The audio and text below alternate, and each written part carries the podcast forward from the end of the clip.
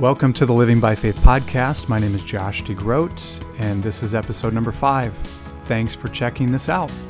This is a podcast where we look at current news and events, theology, practical issues, and a bit of history, all from the perspective of the Christian's life of faith in Christ. I hope you find it helpful, informative, and encouraging. Let's get started. What do you do when the COVID 19 models being used to steer public policy keep getting it so wrong and keep getting it wildly wrong? It was the model from the Imperial College that was wildly inaccurate with its original predictions that helped to steer the policies undertaken by European countries, UK most notably, and the US, at least initially. These models predicted that there would be upwards of 500,000 deaths in the UK and 2.2 million in the US. The head scientist, or the, the, the head scientist that um, put out these predictions, Neil Ferguson, later said he was incorrect and he, he scaled it back and said in the UK there might be as little as 20,000 deaths. So he was not just a little wrong, he was, he was, he was wildly wrong in his original predictions. Well, it's important to know that models are only as good as the data you put in them. A model is, well, it's just a model. You have to feed it data in order to get information, and that information will be helpful or not depending on the data you put in. It will be garbage or good depending on what you feed it. In my college uh, computer programming classes, the phrase that was used often over and over again by my professors was garbage in, garbage out. If you put garbage into your program, the output you're going to get is also going to be garbage. So, what should we do when the same people who have been so wrong have updated information based on their models? For instance, the IHME model, which is also being used to steer policy in some, some way. The IHME is a it's a organization um, started by Bill and Melinda Gates. Their model showed on April 1st, it predicted that in Iowa, in the state of Iowa, there would be 1,300 deaths by April 30th. Yet, as of May 3rd, just a few days ago, there were 184 deaths. But now this same model spitting out updated data with huge numbers. So, so what's going on? Why do they keep getting it so wrong? Why do they keep moving the goalpost? Well, there's at least a few options. At least there, there's there's probably more than this, but at least a few. Maybe they really don't have a clue. Those that are using the models, they just don't have a clue. So the the the output is wildly inaccurate because they don't know what they're doing. I think that's doubtful, but it's possible. Maybe they are finally getting a handle on the situation and this time they're right. That could be possible as well. Or maybe another option is maybe they have ulterior motives and nefarious purposes. I heard one doctor recently say, he's a doctor in Minnesota who also happens to be a state legislator, and he was looking at how these the information from these models was producing such widespread fear and panic. And he said, fear is a good tool to control people's behavior. Of course, every parent understands that. There's certain fearful things we want to plant in our kids' minds so that they act accordingly. We tell them that that that flame, that that uh, yellowish, orangish, bluish flame, you don't want to put your hand in that, even though it looks interesting because it'll hurt you really bad. But of course, the history of the world is full of examples of governments wielding the same powerful tool of fear to get their people to do things they wouldn't otherwise do. As Christians, and we ought to think like Christians, we believe that God knows exactly what's going on. Romans 11 says, Oh, the depth of the wisdom and knowledge of God, how unsearchable are his judgments and how inscrutable are his ways. He sees the hearts of each and every person, and he knows their intentions. He knows their good, bad, or otherwise their intentions. And furthermore, He is the judge of all the earth. He will judge every person based on their actions and their intentions. And therefore, as Christians, we can rest assured of that. This has brought great assurance to Christians for millennia. We believe that God is just and right and good, and He knows all things. And we can all he we also believe that He can give us wisdom to make our way through this present melee with with its avalanche of information that's coming from all directions. We need wisdom. We need the wisdom of God's word, and God can give it to us. God will give it to us. In fact, did you know that the Bible lays out how to handle an epidemic? Of course, you and I are not, we're not in any position to influence directly policy, probably. But the Bible does lay out how to handle something like this. And it includes quarantining, but quarantining certain people, the sick and the vulnerable, not the healthy. What a thought, right? What a thought. Finally, God can give comfort and quiet our hearts when there's so much discomfort and noise all around us, and we need that. Psalm 131 says, I do not occupy myself with things too great for me, but I have calmed and quieted my soul like a weaned child with its mother. So, Christian, a little bit of skepticism, some healthy skepticism of those who have been so wrong before but keep pumping out information that we're supposed to take for granted. A little skepticism, or maybe a lot, questioning would be good. But more importantly, a quieting of our souls before God, knowing that He is the all knowing, all powerful God who is the judge of all the earth. This will give us stability, steady footing as we make our way through this. Isaiah 33 6 says, And he will be the stability of your times. We need him to be that stability for our times now, next year, and to the end of our lives. The next section is the catechesis section.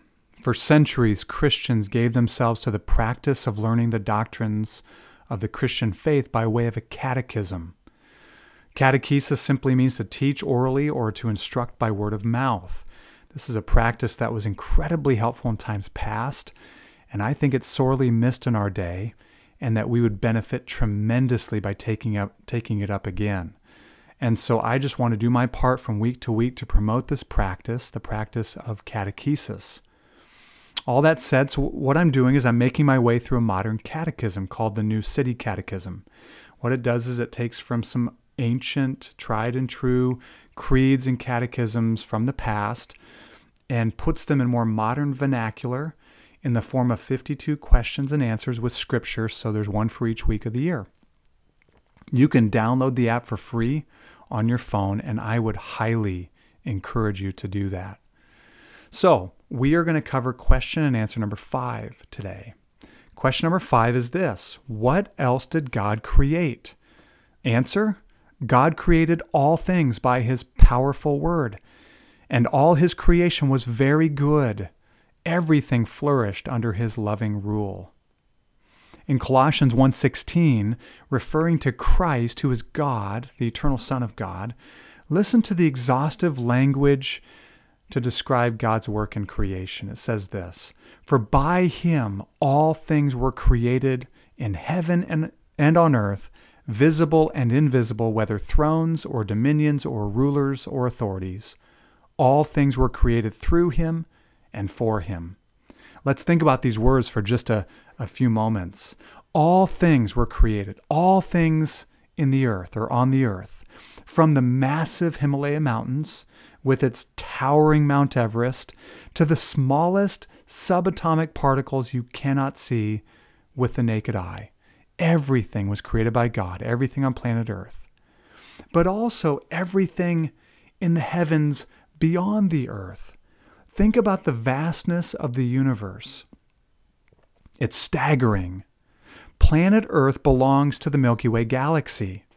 The Milky Way galaxy is 100,000 light years in length and has between 100 and 400 billion stars. And yet, the Milky Way galaxy is a tiny galaxy compared to many other galaxies that we know of. And then think about this there are billions of galaxies. 100 to 200 billion galaxies is what astronomers tell us. And God made it all by his powerful Word. The opening words of the Bible are In the beginning, God created the heavens and the earth. And we're told how He created the heavens and the earth when each day's work in creation begins with the words, And God said. It's amazing. Our answer to question five, or answer number five to question five, also instructs us that God created everything good. It was all good. God was happy with his work. Of course, we know that sin entered the world and death and the curse through sin, but creation itself was good, very good, in fact. And this is made explicitly clear over and over again when, after each day in the creation account, God looks at what he made, and the biblical text tells us he saw that it was very good. So, when we think about God's creation as Christians, we need to think it is good. Our bodies are good. Planet Earth is good. It's corrupted by sin, of course, but God created it good. This leads to our Bible passage to go along with question and answer 5. And it's from Genesis chapter 1 verse 31. It says this, "And God saw everything that he made, and behold, it was very good." In the history section, I want to spend a bit of time talking about the printing press and its importance to the spread of the gospel. I think it's safe to say that we often take the printing of books for granted, and in particular, the printing or our access to the Bible. But prior to the printing press, copies of books and, and, and, the scriptures were made the only way they could be, namely by hand. It would take a scribe or a monk up to two years of tedious, painstaking daily work to copy the Bible by hand.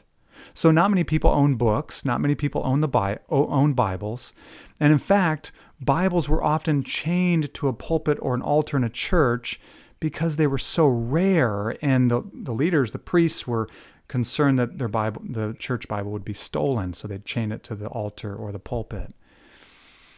We know that God is the author of history, and so it's important to see the history, or excuse me, it's important to see in history the outworking of God's plan. And what is the God, what is the plan or mission of God? It's for his name to be known and rejoiced in and praised among the nations. Psalm 67 says that your way may be known on earth, your saving power among the nations. This is God's plan. This is what he wants. This is what he's working for. So, let's talk about the Gutenberg printing press and how this worked in God's providence to further the gospel. In the year 1440, a German goldsmith named Johannes Gutenberg invented a printing press, and it changed the world, and that's not an understatement. Of course, the original scriptures were in Hebrew, Aramaic, and Greek, but at the time of the printing press, the only other Bible the church used was the Latin Vulgate. And of course, nobody spoke Latin, almost nobody, and oftentimes even the priest didn't speak Latin. The first book produced by the Gutenberg printing press was a copy of the Latin Vulgate. This was in 1455 or 1456. This set the stage for what God would do next. Because it wasn't long after the printing press came along that the Protestant Reformation exploded on the scene in Europe. The Protestant Reformation had a huge emphasis on the scriptures and the need for everyone to have access to the scriptures in their native tongue.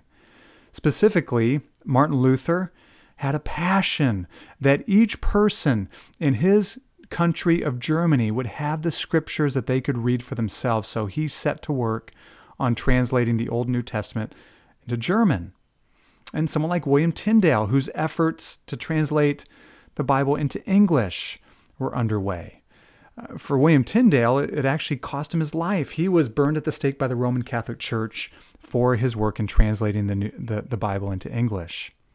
So important is the Protestant understanding of the scriptures that missionary efforts ever since have included the translation of the Bible into the tongues of unreached peoples that they were trying to reach with the gospel.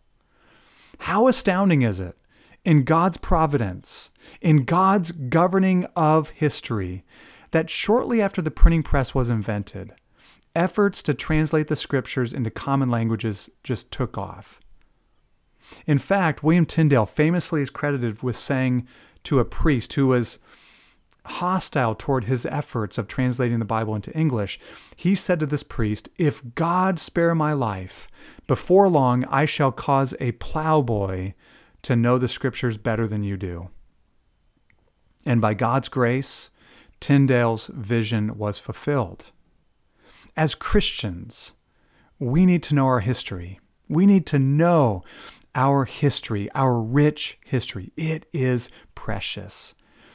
And we should praise God for the printing press and for men like William Tyndale and others who died in order to provide the English, well, Tyndale died in order to provide the English Bible, but others who gave their lives to translate the Bible into common languages so people could have access to the scriptures. More importantly, we should love the Bible. We should pray that God would help us not take the scriptures for granted. They are the very words of God. 2 Timothy 3:16 says, "All scripture is breathed out by God." Without the Bible, the way of salvation is unknown, and we are without hope. Listen to how David in Psalm 19, verses 7 to 10, exalts in the Word of God. He says, The law of the Lord is perfect, reviving the soul. The testimony of the Lord is sure, making wise the simple. The precepts of the Lord are right, rejoicing the heart. The commandment of the Lord is pure, enlightening the eyes. The fear of the Lord is clean, enduring forever. The rules of the Lord are true and righteous altogether. More to be desired are they than gold, even much fine gold. Sweeter also than honey and drippings of the honeycomb. And no wonder. No wonder David spoke of God's word in such a way. It is the propagation of the truth of the gospel contained in the Bible which will bring the nations all peoples into the glad hearted, eternal worship of our glorious Savior, Jesus Christ. Thanks again for listening to the Living by Faith podcast. If you found it helpful, please subscribe, like, and share. Until next time, may the grace of the Lord Jesus Christ and the love of God and the fellowship of the Spirit be with you all.